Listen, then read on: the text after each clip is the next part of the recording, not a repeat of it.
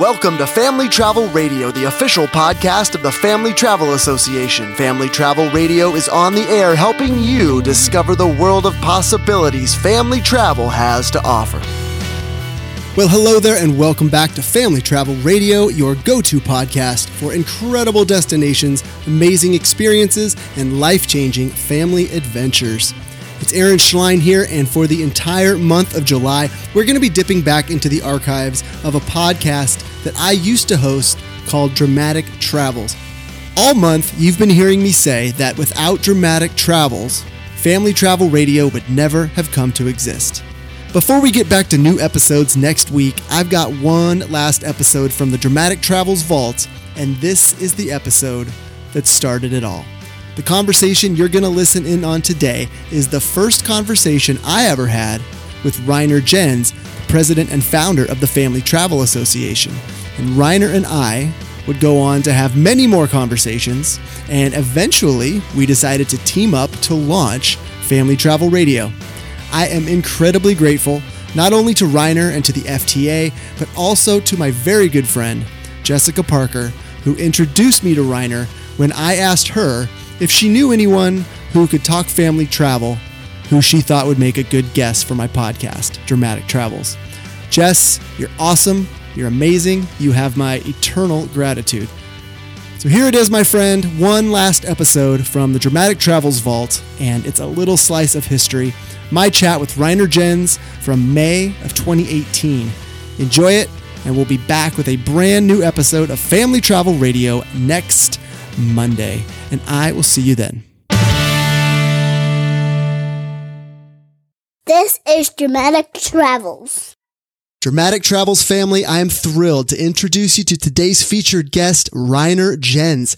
Rainer, are you ready to share your dramatic travels? I absolutely am. Sweet. Let's do it. All right. Rainer is a former 13 year veteran and vice president at the National Geographic Society and is now the president and founder of the Family Travel Association. Rainer, my friend, that is your official bio. Take a minute, expand on your personal and business life, and just tell us about your world. Uh, well, honestly, my personal and business lives uh, kind of uh, merged about 10 years ago uh, when, or right after, my wife and I decided to uh, leave our jobs, our highly paid, successful corporate lives, and uh, we took a, a year off to travel around the world, as many aspire or wish to do someday, but we actually put it into action. Uh, in our case, we did it with uh, our two young boys who were at the time eight and 11, which, uh, if you're going to spend a year with your kids, you don't even really have to travel anywhere. That's an adventure in and of itself. But the fact that we did so, um, you know, hitting 28 different countries made it that much more, uh, you know, intense and interesting. But in any event, uh, through that personal uh, quest and, and ambition, it led into a whole new uh, opportunity for me professionally, uh, which was to ultimately launch the Family Travel Association. So, you know, in my case, it was really merging my passion and interest for for traveling, um, being a father, being a dad, and that uh, converged with uh, my career in publishing, business development, uh, and and with that as a combination, uh, we launched the Family Travel Association. So it is possible to to marry your personal and professional lives and, and have them coexist in a way that's uh, exciting and and and a, and a, way to make a living. Well, I love that insight that that spot where passion and expertise cross and then you add you throw in just the demand for that passion and expertise. And obviously travel and family travel is just a huge huge industry and the demand is so great that you were able to just take that knowledge that expertise and that passion and just put it into put it into action in such a real way. Yeah and it's not easy to do. Uh, you know i've met a lot of people who are very uh, personally passionate uh, and and interested in travel. They have that wanderlust like so many of us do, and they just kind of start hitting the road to see how they could make a living doing it. And it's not easy. Uh, so besides being resourceful, uh, you know, it, it, obviously helps to have business acumen in some way that, you know, you'd be able to kind of figure out how things can work uh, professionally and sustainably. Uh, but also, really, it's about networking uh, and and getting yourself out there, meeting people, uh, having conversations, getting um, information, and then putting those connections together uh, to make something work. Uh, again, it, it, it's not easy. It takes a little time and effort, and dedication, and and commitment. You know, these things don't always come overnight, but uh, again, with that with that combination and and perhaps a little bit of uh, fortune, good fortune, and, and luck, uh, you you can get there.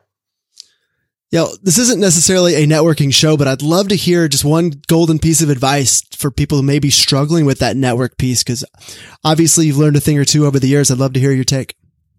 Yeah, look, I, it doesn't really matter what profession you're in. I mean, I know professional photographers, you could be the best uh, photographer in the world. You can be a terrific artist, musician, It doesn't matter what it is, uh, or, or, accountant. If you don't let people know about it and, and get yourself out there, uh, I mean, look, and it's and it's easier now. You've got social media, you know, you've got LinkedIn, you've got all kinds of resources at your disposal. Uh, but you have to figure out a way to market yourself just just a little bit and to use social media resources, like I said, and and go to events, go to meetups. Um, and look, if it's part of your passion, it should be should be a lot of fun. Um, but you have to put yourself out there. You can't just you know kind of rest on your laurels, given your gifts and talents, and think that that's going to get you uh, to, to you know where you ultimately want to be. Yeah, working in that, working in the vacuum or never getting out of the, the bat cave, as I call it, that it never gets you anywhere. Yeah. I love, I love that. I love that aspect of it. Um, so we're going to talk about all sorts of stuff with Family Travel uh, Association and, uh, there's a lot of exciting stuff you have for the future, but first let's get to know, to know you, Rainer. I'd love for you to take us back to your earliest travel memory and really take us there and engage those emotions. Uh, well, I uh, moved to the U.S. when I was in first grade. I had just turned or was turning seven, uh, but prior to that, I lived uh, and was born in Germany. Uh, lived there for five years total. Um, also lived in Brazil for two years, so I had a little bit of that travel, I guess, in me at, at a very young age. Uh, the first real kind of vacation travel, if you will, uh, with my parents. We're on, on cruise ships. We cruised around uh, South America a little bit. I remember on an Italian line, interestingly enough, but you know, we we circumnavigated South America. Uh, and interestingly, when I and really, I, I, think really my most profound early memory of traveling was going on an ocean liner. You know, back then it was more ocean liners and cruise ships, but we uh, we sailed to America when I when I was seven years, six years old uh, on the Italian line, the Michelangelo, beautiful ship. Um, and we pulled into New York Harbor. I saw the Statue of Liberty with my mom, who was crying, and you know this kind of profound moment of coming to America. And no, it wasn't Ellis Island, but you know it was 1970. So, uh, but really, you know, I mentioned cruises because for a lot of children, uh, travel and travel experiences can and do start there. Uh, and you know, they are certainly now more than ever, you know, really geared towards kids to be fun and you know, they got water slides. Heck, there's even a ship now that has a racetrack on it. But um, you know, the one thing about being on a ship, actually, for kids, it, it, gives them the opportunity to actually become a little bit independent for the first time. You know, their, their parents kind of leave them alone to wander the ship and meet other kids, and and that's uh, that that's a you know, a, a, a profound and, and, important moment in a child's life to have a little bit of that independence while you're on vacation. So, anyway, but for me, uh, you know, interestingly, I met a good friend of mine. Uh, well, he turned out to be a lifelong friend, but when I was 13 years old, I met him on a cruise ship. And uh, I remember him calling me when I was 23 years old, looking to get out of banking. And he said, Hey, Rainer, I'm going to be working on a cruise ship, QE2. Um, do you want to join me? I want to be a deckhand. And I was like, really? and, I almost did it. I, I, might continue the story a little later, but uh, because I wanted to get, I wanted to get into the travel industry. You know, I was starting to kind of network, as I said earlier, and, and learn about different jobs in the uh, in the travel industry. And when someone called and said, "Hey, do you want to be a deckhand on the QE2 for an around the world 80 day trip?" I almost jumped on it. But uh, but you know, with cruising, I got a, a good sense of uh, you know the Caribbean and the world, and, and that I think just started to feed the the wanderlust. And um, you know now uh, you know now that I'm in my early fifties, I've been to almost sixty countries and so forth. So, uh, but I think it really started there. Um, you know, again on those ships when I was when I was quite young. Totally agree with you. That whole um, that independence piece because that's the, those were my earliest travel memories. Actually, started uh, really spun around independence. It was being in London. I was a little older. I was 12 years old, but I remember after just a few days being able to, I knew the whole, the whole underground system. I could get all over town and I knew which stops to transfer at. And I remember coming home just being, wow, I'm 12 years old. I was in this major city on the other side of the world and I could get around all by myself. That independence, uh, was really powerful and it stuck with me into my entire life and really kicked off a lifetime of travel. Aaron, that's a good point, and, and I want to actually expand on that just a little bit. Uh, a lot of people think, and particularly parents, that uh, you know travel is educational, um, and when you t- use that term specifically, I think too often it gets associated with kind of academic education, meaning like, okay, does that mean we need to go to museums, or you know, we need to go somewhere that's culturally enriching? And I, I would certainly uh, be a proponent of that, uh, absolutely, but you know, travel, I, I always like to say that travel should, with children, not just be recreational, but transformational. Um, so it's not just a cultural experience or something that enriches a child's, you know, what they're learning in the classroom. But look, you know, self confidence is developed. New life skills, you know, happen when you travel. I, I mentioned my friend Sal, I met when I was 13 on a ship. You know, lifelong friends are formed sometimes when you travel, and, and so it, it, goes well beyond just um, you know, kind of academic enrichment. It, it's really personal um, exploration as well as global exploration, really. And, I think, you know, for a child, it's, it's even that much more profound. And look, I, I will tell you, you know, I referenced my trip around the world, and I, I, I assume we'll be talking a little bit more about that later. Uh, but one thing I noticed with my children, it, it, gave them the opportunity to kind of explore their interests in a way that they don't do in school. Uh, so, in other words, when you're studying, you know, math and English and um, social sciences and everything else that you're learning in grade school and in high school, you know, you, there are parameters around what you learn and, and the interests that you can explore. But you know, when you're traveling, all of a sudden, all these new subjects and opportunities are thrown at you, and they're new and they're exciting. And and I noticed my son really gravitated towards architecture, and he loved planes and you know that that that side of travel. Now, you know, he's off in college studying aeronautical engineering and the modern architecture, and that came from his exposure to it, you know, during our travels. There's no question that that that uh, you know that that side of him was was um, was born really through through that through those experiences. Yeah, um, I'm with you 100%. I feel like we're, we're a bit of kindred spirits in just the way you were talking.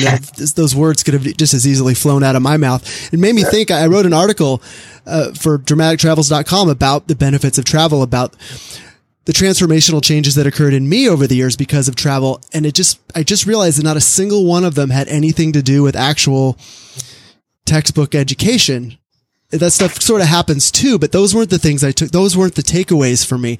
It was the things like the personal connections and the independence and the patience and the empathy and just the way that, that travel makes me feel as opposed to the travel way that, or the things that travel teaches me, the things mm-hmm. that you can learn in a book. And that's just so perfectly said. And I think it's so important the work that you're doing with Family Travel Association to, to spread that message. I pulled some quotes off your, off the website and I feel like I could have written half of them at least because it's just, I'm just so locked into this message. And that's what this podcast is all about. It's spreading the message of inspiring travelers like yourself and empowering parents to to take that step with their kids and overcome those fears and break down those those uh, those barriers. So awesome, awesome stuff, man. Hey, if you want one more good quote, uh, I always want a good quote. it's not my original, but I'll, I'll give it to you. It's from a good friend, Keith Bellows. He was the editor in chief of National Geographic Traveler, wonderful friend and, and, and terrific industry icon, really. You know, he said learning happens not just between the ears, but between the poles. And I love that. You know, that's uh, that, that's true for kids and adults of all ages. But uh, you know that, that, there's I think nothing truer than that one. More inspiration for my future trip to Antarctica, which someday I will take. Get closer to one of those poles. There you go. Good man. Sweet man. Well, so we talked about people and, and, and relationships and and the relationships that form out of travel. Can you tell me about a person in your life who you would describe as an inspiration for your travels? Uh, well, uh, it might. This this seems very cliche, but you know, it's certainly my parents, and I like to joke that uh, my uh, my wanderlust came from my German genetics and genes because uh, I, I, think it's required for, for Germans to travel. I think it's part of a national obligation. uh, we've all we, we've all been all over the world and seen Germans no matter where we are, right? So they, they get around, uh, and certainly they um, you know help fuel and again kind of grow that wanderlust that I had. Um, but you know, look, I just mentioned his name, Keith Bellows. Um, you know, he he was someone who I met during my, as you mentioned earlier, 13 years at National Geographic. He was the editor in chief of National Geographic Traveler magazine, and um, when I gave my uh, my notice, when I informed the society that I was going to take this break and leave for a year and travel with the kids, he came into my office just with wide eyes and his arm outstretched, and he said, "Give me a big high five, my friend." He goes, "That is awesome." You know, he was so pumped up and then he said to me, he goes, Look, I need you to do me a favor. Um, I would be thrilled if you would blog for me and blog for National Geographic's new intelligent travel blog, which was about to launch. And I, quite frankly, I didn't even really know what a blog was. You know, I, I knew it was like online journalism and writing, but you know, and then I was a little intimidated. I said, "Wait a minute, Keith, you want me to write for National Geographic?" You know, Uh, I'm on the business side of things. I'm not sure if I'm you know, up to your standards. I'm not Bill Bryson or Paul Theroux, you know. But uh, anyway, he said, no, no, no. Blogging is something that you know you can certainly get your hands around it. Anyway, I, I, mentioned this because I took him up on his offer and ended up uh, not just writing about my travels uh, for National Geographic's Intelligent Travel, but ended up writing for several different travel outlets and, and had stories in major national newspapers, USA Today, um, Christian Science Monitor, Chicago Tribune. You know, so suddenly uh, there was a lot of interest in what I had to say.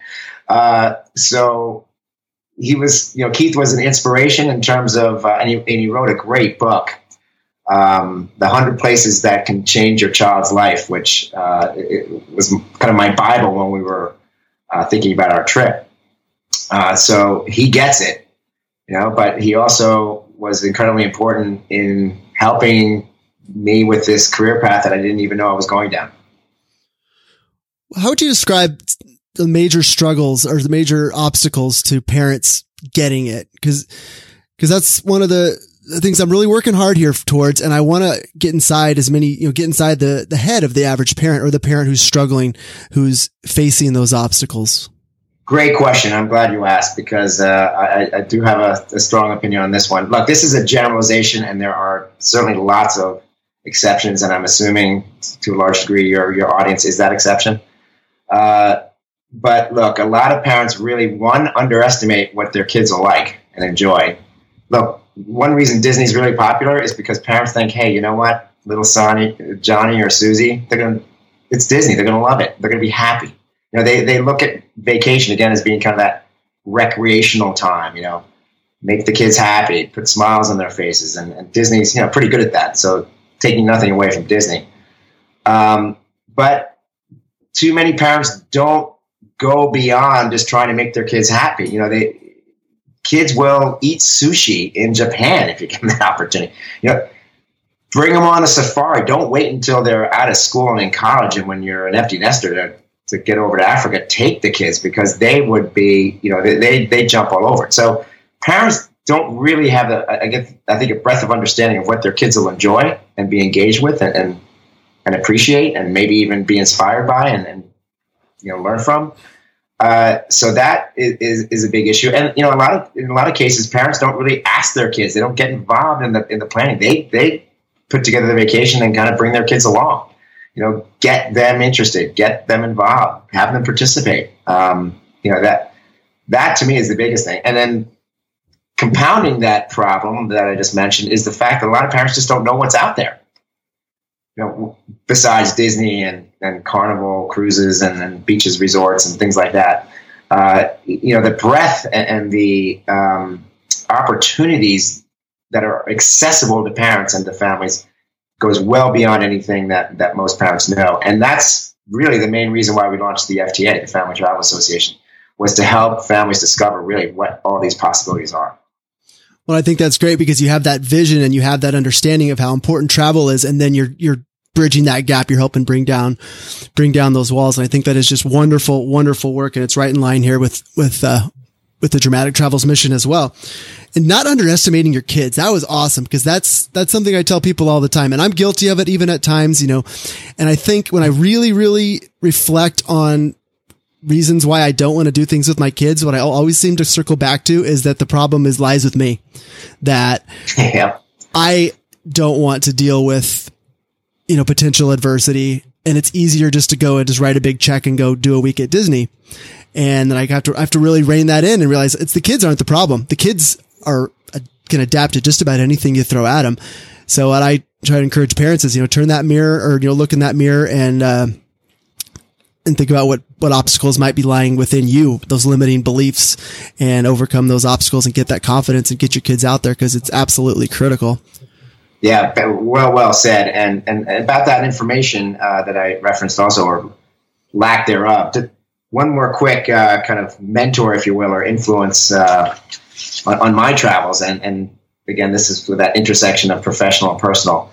You know, my wife and I were are we were certified to, to scuba dive before our honeymoon, so uh, we've been at it for quite some time. We went diving pretty regularly before we had kids, and then suddenly Tyler and Stefan are born, and, and it, it kind of ground to a halt because uh, going on a on a liveaboard, never mind just a, a, day dive trip, you know, isn't something you typically do when you have young kids. Um, but I met a woman named Margo Peyton who runs a company called Kids Sea Camp, which is tremendous. So for anyone out there who is a diver or wants to be a diver and has children who might be interested, uh, Kids Sea Camp, uh, they take kids and families all over the world diving. But anyway, my point is that when I first met Margo Peyton, you know, she asked me if my kids were certified to dive, and I, and I, I said to her, no, you know, they're they're too young. They're only 10 and 13. And she looked at me and she said, They're they're old enough. And I was like, No, they're not. It's like you can't you can't put a tank on a 10 year old, get them in the water. She goes, Yes, you can. And so anyway, I was I was humbled to learn that yes, in fact, PADI uh, offers a junior open water certification for 10 year olds. Uh, I immediately, uh, you know, got the kids uh, as part of their you know, kind of summer break. Uh, got them into a program, got them certified, and, and, away we went. And we've been diving together ever since. Um, and so, again, it's that that that awareness of, of what's even possible. And this is coming from someone who had traveled around the world with their kids, was a certified diver, and yet I had no idea that, that was even a possibility. That's so cool. And what was that like? What were those? What was that the class like in those first few dives with your kids? You know, you know pretty quickly, uh, even for an adult, you know, when you get in the pool, if you're comfortable sitting uh, at the bottom of a 12 foot, you know, swimming pool, you'll be okay. Uh, you know, look, we're we're really spoiled because our first dives were uh, in Palau, of all places, and uh, for their first dive, uh, one that we actually didn't participate in, we we did, you know, eventually during that week, but they saw, you know, turtles and sharks and uh, I think even some manta rays by the by the end of the week. But you know that's that's pretty good stuff for any diver. Never mind a uh, a newly certified 11 and 13 year old. so set, set, uh, that bar pretty high. hey, we're, we're, at it almost every year. We we go on a trip, and uh, we hope to continue that for for time to come. But yeah, it's it's look like any like so much of family travel. It's that that bonding time. You know, it's uh, togetherness with the kids, but as many other tour operators will offer. You know, when you're with other families, you can get adult time and you know hang out with people that are usually you know pretty cool, pretty like minded. So you're going to find some people you get along with, and the kids are meeting other children their age, and they're having a great time. So uh, you know you've got a lot of together time, but you also have an opportunity to to to, to do a little adult uh, adult time and let the kids uh, you know meet new friends. So it works real well. Yeah, that's another huge part is is meeting other people and especially meeting other kids. When you when you travel overseas in particular and seeing kids your age in other countries just going about their lives going to school going to the market with their parents and you it's it's just so cool to interact with them and then also to see that they're they're they're just like us and they, they live on the other side of the world and it's the, and you man you can form these really strong really fast friendships. And you mentioned cruises earlier. That's a place where you know you spend a week with or two or two weeks whatever with these same people day after day after day. You feel like you're lifelong friends after just a few short days and it's it's so memorable. The bonds are so real. Absolutely. Yep. And they don't have to be big cruise ships either. You know one thing about uh, the cruise industry uh, in fact, for, for our family, uh, you know, we enjoy the expedition ships, the smaller ones. I mean, uh, a great example is Alaska. uh, yeah, you, you'll get the big ocean liners that are going up there now. In fact, there's you know a little bit of rumbling about you know these big ships going to you know kind of tarnish the pristine environments uh, of Alaska. Um, you know they're they're going to great lengths to not do that, but if you want to get off of those kind of four or five thousand passenger behemoths, uh, there are some great opportunities with companies like Lindblad, uh, Alaskan Dream Cruises, uh, Uncruises. These are like 100 at most 200 passenger catamarans in some cases, where you really get close to the shoreline and can watch the bears and follow whales as they're going through the bay, and you know get really close to the glaciers. So cruising doesn't have to be you know big buffet lines and uh, casinos uh, at sea. You know they could really be um, immersive experiences uh, with a much more intimate group uh, on these smaller ships, and you're going to see a lot more of them um, you know, in, the not too distant future. So the cruise lines are really jumping on this, and it, that that's a really terrific alternative for for those that would rather not spend their their holiday with again uh, thousands of other people. My friends, Rainer is the president of the Family Travel Association for a reason. Just listen to all, just one after another, rattling off all those awesome, amazing, unbelievable opportunities for family travel around the world. And that's just in this, just a few minutes during this interview. Gosh, they're just, it's incredible what's out there. And I love that you're bringing, you're really bringing this in, bringing this home and opening up our eyes to what is available, what's out there, places to take our kids. It's so cool. Yeah, just this week, uh, a company from Iceland uh, contacted me. Hey, we're we're taking people to to really go deeper and inside, uh, you know, the off the beaten path places in, in Iceland.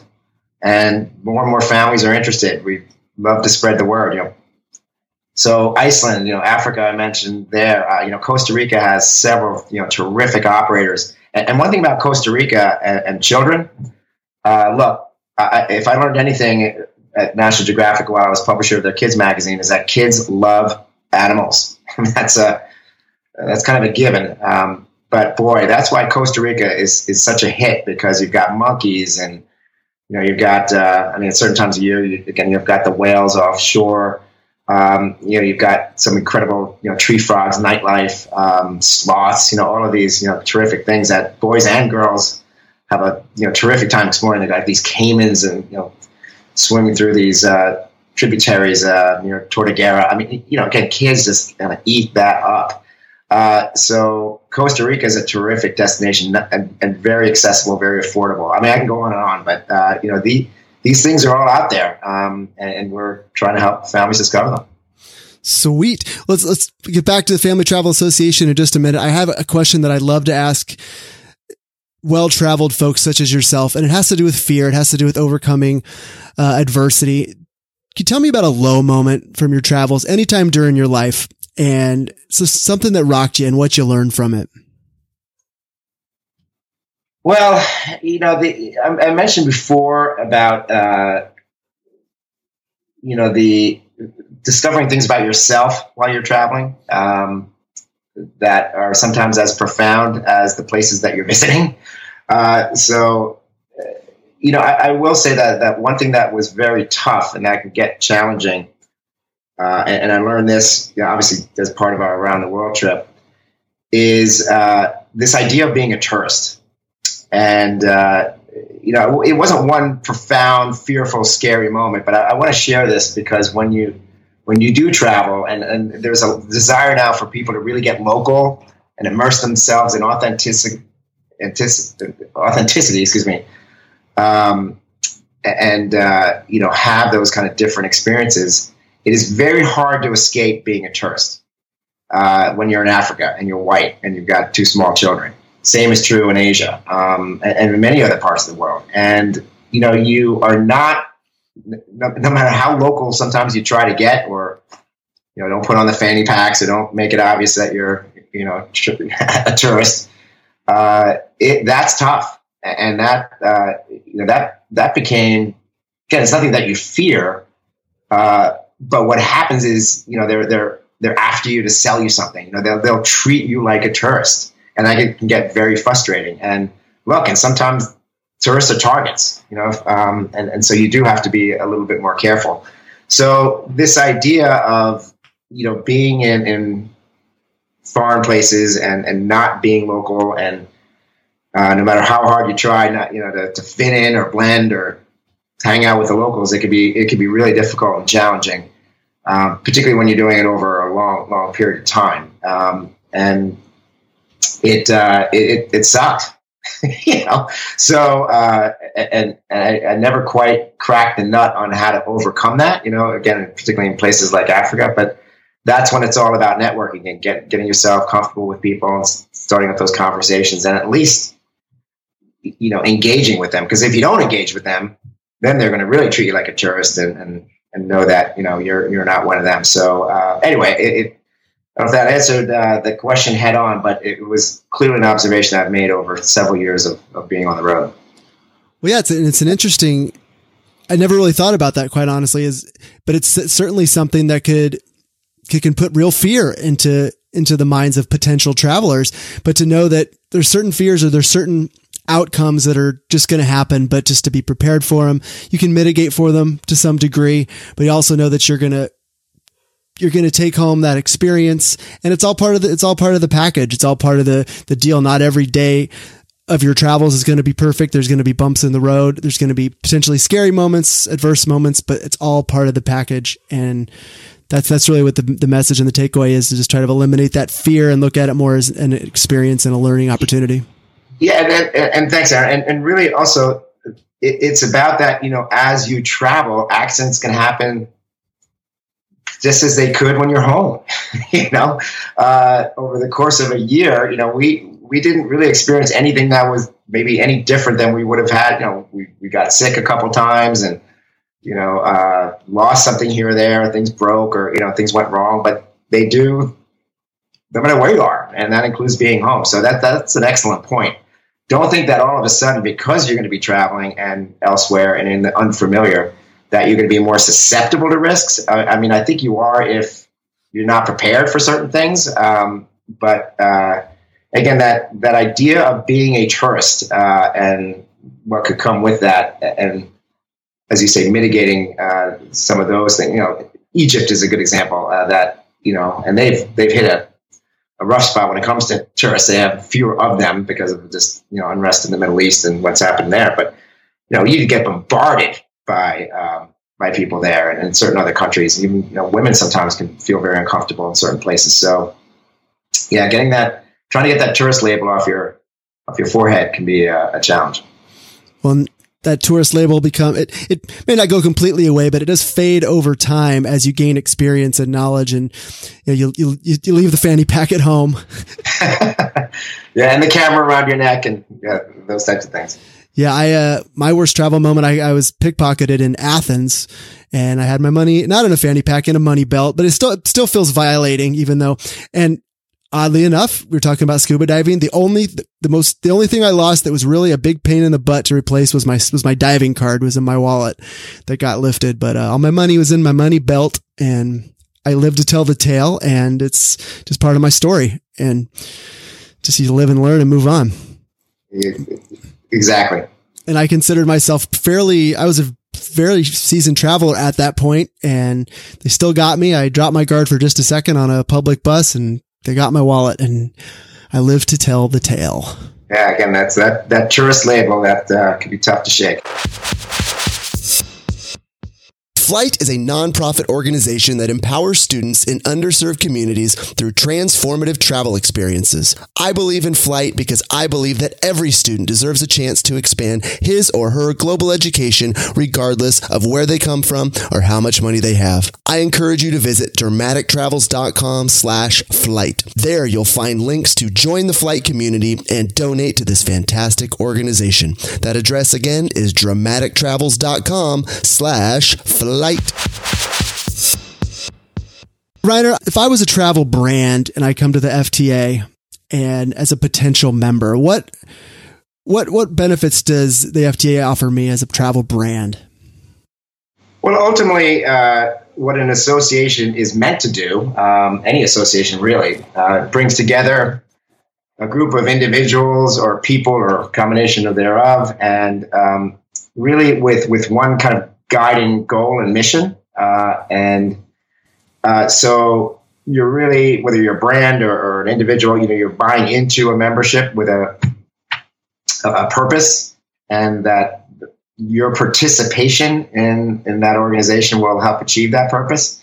Uh, so with a travel brand, uh, you know, besides kind of helping support some of the things that the FTA is doing in terms of advocacy and you know, things that go beyond any kind of ROI, uh, really it's about access um, and, and making connections, connecting brands with travel agents who are looking for ideas and, and opportunities and possibilities to again kind of sell to their their clients and their families. Um, we are connecting the media. Uh, you know, I mentioned some of these uh, these tour operators. Uh, you know, we want to get the media on some of those trips so that they can write about them. Uh, so that the brand, again, whether it's a tour operator like Kids Sea Camp or even if it's uh, Adventures by Disney, you know, they're running new trips and tours. I mean, river cruising has started to take off for families, and um, AmaWaterways is a new member, and they they want families to you know experience this kind of relatively new product that that's now gearing uh, and being more tailored towards towards kids. You know, people got to got to hear about it. So we want our media uh, to make those connections. So it's really about making connections uh, with travel agents, with the media, so that ultimately more families learn about them. That, that's the ultimate goal. So it's it's those connections. You mentioned advocacy and, and advocacy benefits everyone on both sides, the consumer side and the brand side. What are, what are some of the programs, your outreach and your advocacy programs that you've got working right now? Yeah, well, the big one, uh, and there's still, it's still not fully resolved, but uh, almost two years ago now, it's crazy. Um, two congressmen uh, approached us and wanted, wanted our help in getting public interest and support for the Families Flying Together Act. Uh, and this is pretty simple. And as the name suggests, uh, you know, these legislators felt it's important and, and parents' right, really, to be able to sit next to their kids on a flight without having to pay a premium or without being separated altogether from a really young child. And there have been, you know, hundreds of these uh, cases where, you know, parents are on a flight and or boarding a, a, plane and they're they're separated from their kids and the flight attendant says hey you know you'll just have to ask fellow passengers to switch seats and in many cases they don't do it so anyway um, the as part of the faa reappropriations act uh, there is a family flying together uh, act that is going to um, make sure that airlines uh, do not charge a premium and guarantee that that families with children under 13 traveling together are seated together but look, this is a big issue, and, and, and families have all sorts of challenges that other travelers, you know, non-family travelers don't have. Uh, you, you, know, when it comes to sitting together on a plane, when it comes to you know getting car seats and all kinds of accessories when they travel. Um, and there's a lot to do. There's a lot of anxiety, um, particularly when the kids are younger. And so uh, you know, we're also really working with these brands with our with our partners to you know ensure that uh, they are taken care of, um, but that also the communications are there so that parents know that they have access to these things and, and they could be less concerned or one less headache resolved uh, when they plan these things. Because believe me, there's a lot of there's a lot of barriers to entry when it comes to traveling with your kids. You know, some parents will say, "Hey, I don't want to deal with all this," and the heck with it. We're just going to stay home and you know, visit a local park, uh, which is also okay. But uh, I think you know a lot of companies are starting to really adapt their products for families. One in particular, uh, Intrepid. Uh, they're a, a, a, tour operator out of Australia. They, they go all around the all around the world, um, and they have now set up tours for single parent families. Um, and and you know, there's this single supplement. Don't want to get into all the all the details of sometimes the challenges of traveling alone or as a single parent. But that's been addressed, and uh, the fact that there are different needs and challenges for single parents, a, a tour operator has actually addressed that, and now created a product just for them. Uh, LGBT families have um, uh, special interests and needs that, that the travel industry is starting to adapt to. Uh, never mind kids with autism and, and some of those things. You know, Legoland has this whole new thing. Actually, airlines and airports are allowing children with autism to go and kind of do a, a dry run, a, a, test run to make sure that they're comfortable with the process. So that the parents feel more assured that when it's time for the real thing, uh, that, you know, they won't freak out. So a lot of stuff going on behind the scenes that that um, we're thrilled is happening. But you know, we there, there, there's a lot there's a lot still to overcome, and, and that's part of what we're working on. That really is remarkable, and it it just really makes me grateful for the time we live in. That but the, the, the level of communication that can occur because of the technology that the adv- the advocacy groups exist for single parents, for parents of children with with autism, etc., to have their voices heard, and then the market has to respond. I mean, then that's a you know market. Ultimately, it's a market correction.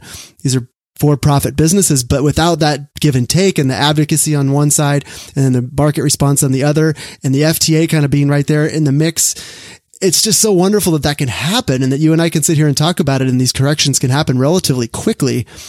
Uh, and to, to meet the market needs and the needs of parents and travelers everywhere. So cool. Yeah. And I, will tell you one thing, this seems so logical and simple, but uh, it, it's amazing that it doesn't always kind of work out that way. That you know, if if if, if your family, you're almost forced, depending, you know, once the kids get off to school, that you're you've got windows uh, in which you can travel. Summer, obviously, you know, is, is the biggest one, but spring break can be a mad rush for a lot of families. You know, looking to escape the winters of the Northeast, etc. Uh, you know, winter holiday, etc. That's when airline prices really spike and travel, you know, becomes um, you know, real heavy during those periods. If, if you don't have children of school age, I don't know why someone would travel in July and August. Never mind even June. Like, all right, non-families, you're not allowed to travel. I, that's what I would say. No, no travel for anyone without kids between June and the end of August. Uh, because look, that's that's the mad rush. And, and honestly, if, if you're not traveling with kids, heck, go in September and May to places like Europe or anywhere that a the weather's better and the prices are much more reasonable and, and they're less crowded. Uh, but you know that's another you know big challenge, and, and it, it, becomes a challenge for non-families is that you know these these uh, you know kind of peak periods um, cause over you know overcrowded conditions. I mean, in, in some cases, there's not enough supply. I mean, we'd love to see more families going to the Galapagos, but some of these ships can't hold more kids. I mean, they're, you know, uh, if the demand really went up the way we like to see it, uh, again, because of these school breaks, those, those windows on when they can travel are pretty small and c- could be a, a, a, tough strain on, on those suppliers. So, uh, anyway, that I've got plenty of members of the association who'd love to kind of stagger breaks throughout the year for schools and you know find some magic bullet that would allow and enable families to travel during these kind of non-peak times and, and that would be wonderful. And look we even endorse to a degree traveling with your children and taking them out of school you know, particularly when they're in, in, grade school as opposed to high school necessarily but you know if, it, if it's meaningful and enriching and transformational travel that's better. You know being on the road like that with your with your family is you know, a week well spent outside the classroom. They'll be do, they'll learn a lot more have there been any efforts to to actually get the schools get schools on board for something like that? Because i love i love that in concept but i also know that schools are very protective over making sure the kids oh, in yeah. the classroom to get so they can get paid. That's going to be a long term uh, process i think for us because that yeah that's a very tough nut to crack. I mean there certainly are individual teachers and even some school districts that will support um, and not frown on or punish parents for taking their kids out of school to travel. But to institutionalize that on a, on a regional or certainly national level, uh, that that's going to be a, a, a tough one because of all the you know requirements now that teachers have in terms of making sure X Y Z gets taught and uh, yeah, that, that that will be a tough one. Um, but we are happy to send parents permission slips. There you go. Uh, we'll sign it and endorse them. So if they want to say, hey, you know, my kid uh, missed school because of XYZ, and the FTA has listed 10 benefits for us having taken that trip with our kids. Happy to happy to send them that. Well, maybe we could get those uh, those two congressmen to, to you know do a little tit for tat and, and help sign help sign those permission slips. Yeah, yeah. I love it. Hey, there, there'll be more than two, but all right, Rainer, I'm going to step aside for just a minute and we're going to thank our non-profit partner and we're going to be right back and you're going to give us some rapid fire answers to some rapid fire travel questions. Stay with us. Every student deserves a chance to expand his or her global education, regardless of where they come from or how much money they have. I believe this to be true, and so does FLYTE. FLYTE is a nonprofit organization that empowers students in underserved communities through transformative travel experiences. FLYTE was founded in 2015 by travel author and blogger Matthew Kepnes, better known as Nomadic Matt.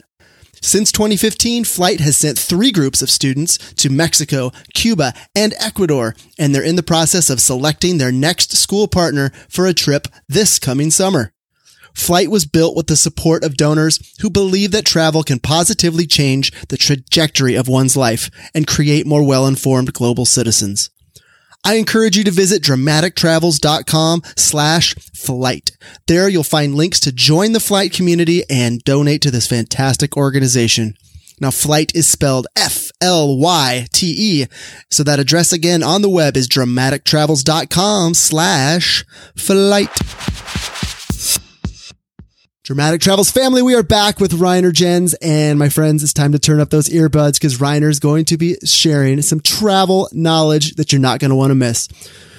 Rainer, tell us how do you best capture your travel memories and give us a tip about how to use that method effectively. Well, I uh, almost hate to admit it as a uh, kind of advanced amateur photographer. I used to lug around my uh, Nikon and all the gear and the lenses and, and the whole bit. And uh, with with only a few exceptions, places like Africa or places with particularly challenging light conditions, I now rely on my iPhone. That is my uh, that's my camera. That's my my video camera as well. Uh, you know, the the quality of them is is really good. Uh, I use that. I use the editing, so uh, the the quality is pretty good, and you can do some really good you know editing on those. And uh, look, I I share them with Facebook uh, through my friends, as most do.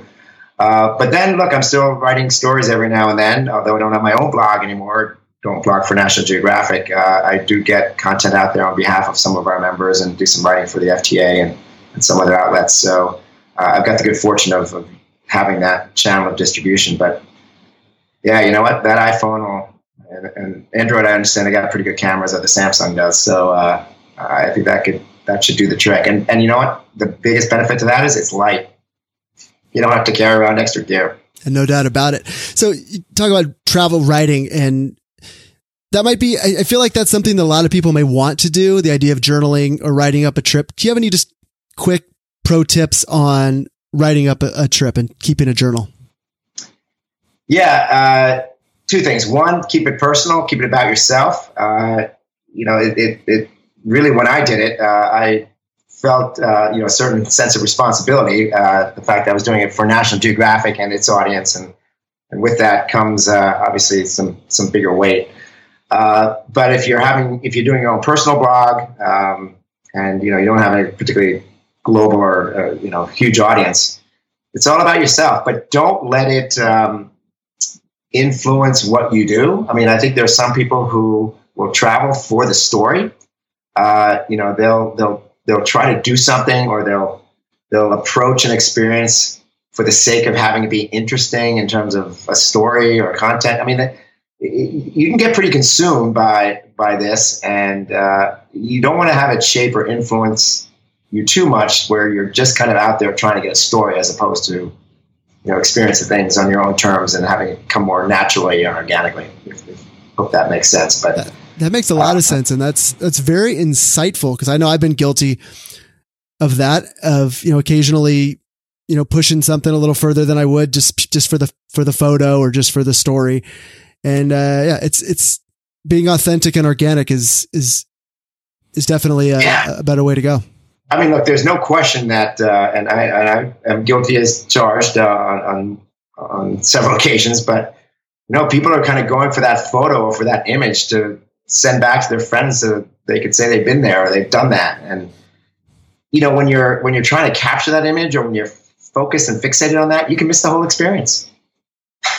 well, and it's and you know, uh, that you know if you're out, um, you know, safari. You know, I mentioned safari. Uh, you know, I I remember we went on a few game drives. I didn't even bring my camera. That was very difficult, but you know that that just enabled you to kind of just enjoy the experience for what it is, and it's you know, it's easy to lose sight of uh, of that connection of that present moment if you're out there just you know worried about the aperture in your camera and your lenses. And, you know, you're thinking technically, not emotionally or, or organically. So don't just go for the story. Don't just go for the shot.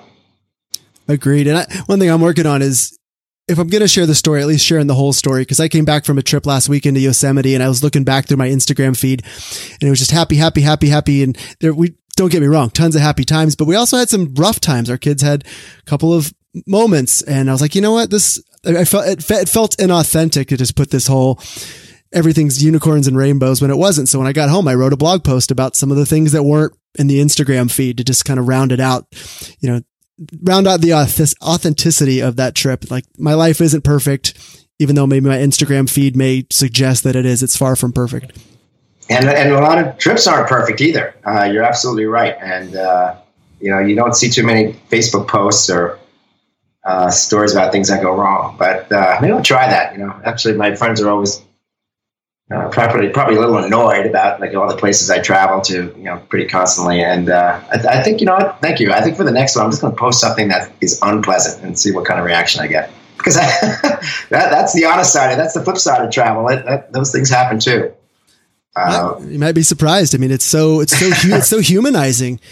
Yeah, and uh, I love that. So, Rainer, tell us about a specific lesson or a specific skill that you've learned in your travels that helps you navigate everyday life? Uh, well, you know, it's come up a couple times already in our conversation. That is, you know, networking, talking to people, you know, getting yourself out there. Uh, during our around the world trip, uh, we just so happened by by real luck and, and happenstance to be staying in uh, Hobart, Australia, uh, at the very end and conclusion of the Sydney Hobart Yacht Race, which uh, happens every every winter between Christmas and New Year's. And we were out to dinner one night in the harbor. Uh, and as it turned out, sitting next to a pretty ruckus table of about, I don't know, a dozen to 20 people who were all wearing windbreakers who clearly were part of this race. Uh, and I, I said to my boys, I'm like, hey guys, listen, go up and you know ask those guys if they were in the race, how they do, you know, because I'm always encouraging them to strike up some conversation, talk to the locals, you know, engage with uh, you know where you are and who you're with and they were reluctant this time. They said dad come on you're always asking us to do this. And no no just do it. Come on. Be interesting. And so they they approached these two guys that we're sitting next to and we start getting into this long conversation and uh, the guys seem to be really interested in our kids so i walk over and we we end up uh, we, we find out that they had picked mark richards who was the captain of the winning boat and bob oatley who was the owner of Wild Oats, which was the winner of that year's race. And Bob Oatley, in fact, uh, was one of the richest men in all of Australia. And these are the two guys that my boys happened to go up to and strike a conversation with. And uh, anyway, next day these guys were in the papers and all over the media. And my kids were pretty uh, were pretty awestruck after the fact. But anyway, the, the point is like, look, you never know, you know, right? Who you who you'll meet, what kind of stories uh, you know you'll, you'll hear and what kind of inspiration might come out of these encounters and i uh, you know certainly for me and hopefully for my kids the lesson learned is that you know engaging in conversation real life engagement as opposed to just digital and you know online communication is, is really a, a, a great foot forward in, in anything you do. Without question. And you know, it kind of makes your head spin when you think about the potential missed opportunities that have occurred over all of our lives for that one time when we didn't say hello to, to the guy sitting next to us in the elevator or the woman sitting next to us on the plane. You know, that's a lot of missed opportunities. So excellent, excellent takeaway there, Rainer. Appreciate that story. Yeah. Great story, by the way, too. So, Rainer, you seem like a pretty well read dude. Uh, can you tell us about a travel related book and tell us why it's so special? Yeah, there's, uh, well, there's, there's one, um, book that I love. It's been, and I've reread it actually more than once. Um, the Alchemist. It's kind of the uh, the ultimate you know travel story of, of someone who's seeking and for for understanding and, and for personal meaning um, and not being satisfied and content. He travels really the world, or at least in this case, I think he ends up in, in Egypt. And uh, the lesson that he learns ultimately that uh, you could travel everywhere and, and experience the world and seek and explore but ultimately the answers are inside. I mean, there's so many stories that have that use that metaphor, you know, or, or that that truism that uh, you know that that it is all in, in, inside and internal. The Alchemist really presents that in a, in a compelling way. But you know, look, why that's relevant for travel. Um, you know, keep kind of going back to it, but the idea that travel is transformational, not just recreational. Um, you know, it it is a way, it is a doorway and a gateway to this understanding, this self exploration, as opposed to just global and external exploration.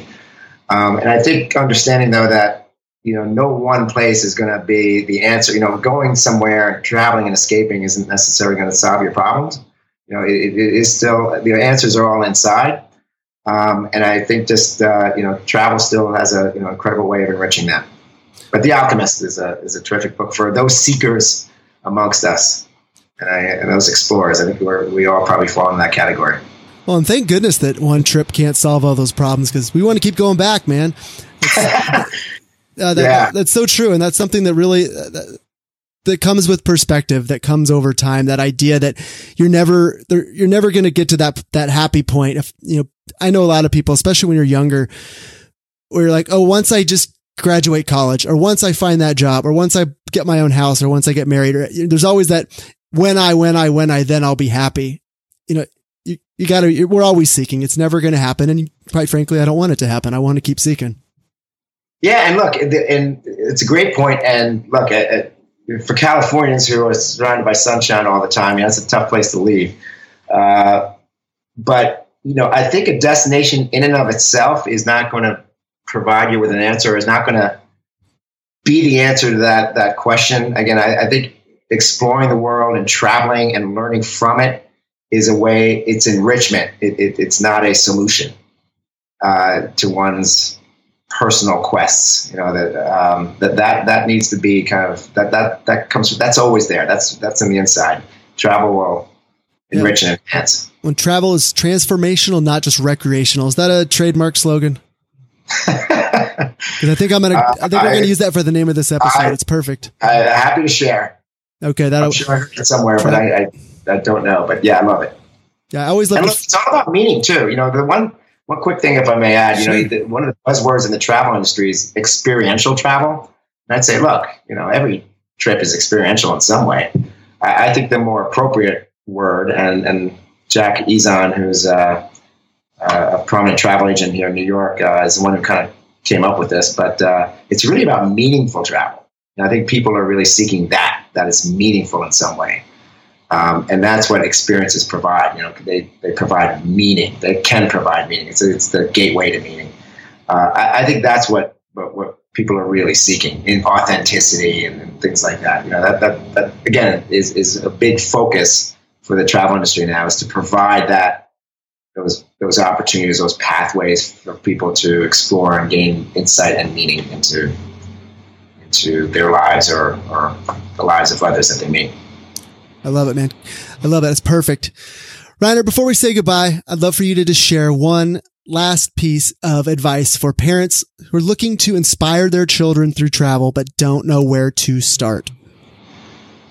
Well, uh, if you really want to just get some general ideas, uh, you know, the, the internet's a big, wild world. Uh, it can be scary because you don't know what you're looking at or finding or reading. But um, familytravel.org and familytravel.org is a, uh, a good place to kind of learn a little bit about what we're doing, but who we're working with, some of the companies out there that are involved in some of the types of trips that I described.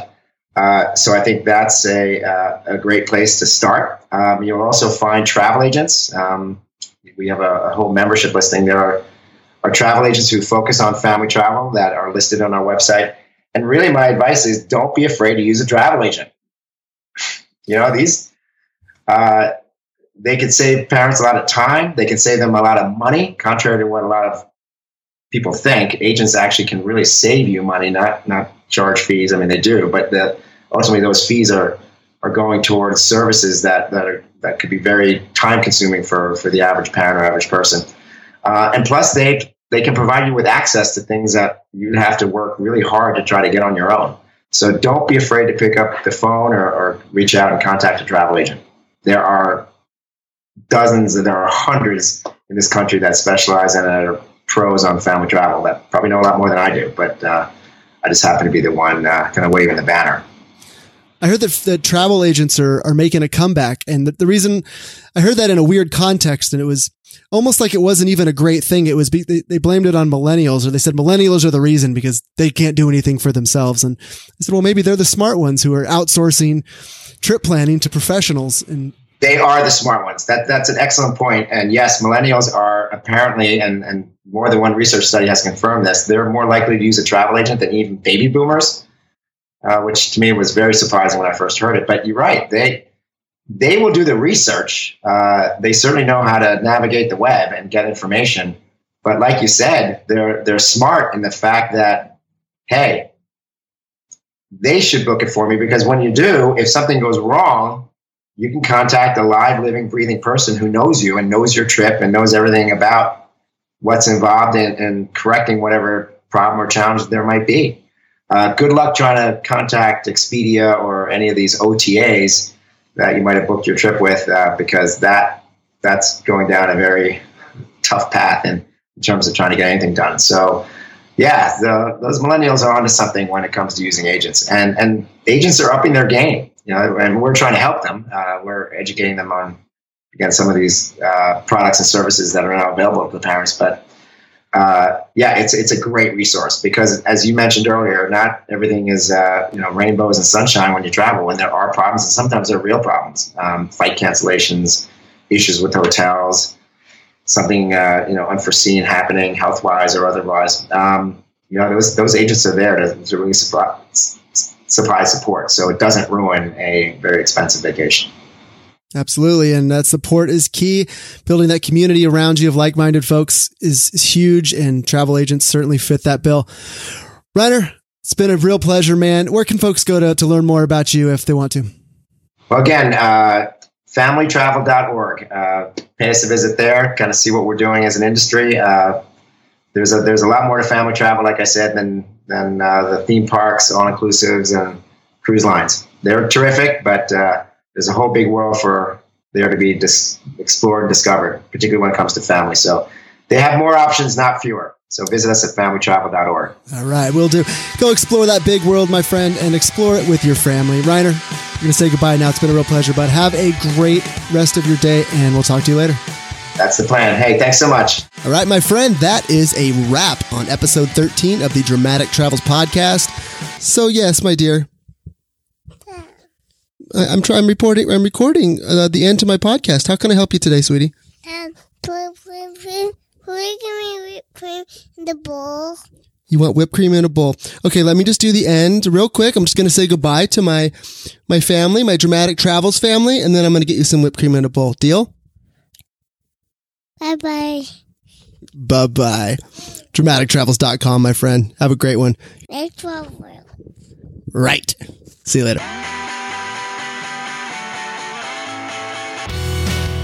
Well, hey, I really hope you enjoyed this fifth and final episode from the Vault, from the Dramatic Travels Vault. I hope you had some fun here in the month of July as we dug back into the archives of the podcast that started it all. And Family Travel Radio is going to be back with brand new episodes starting next week, next Monday, and you don't want to miss it. We got a lot of great stuff coming your way. It all starts next Monday. And until then, this is Aaron Schlein for Family Travel Radio, and I am signing off.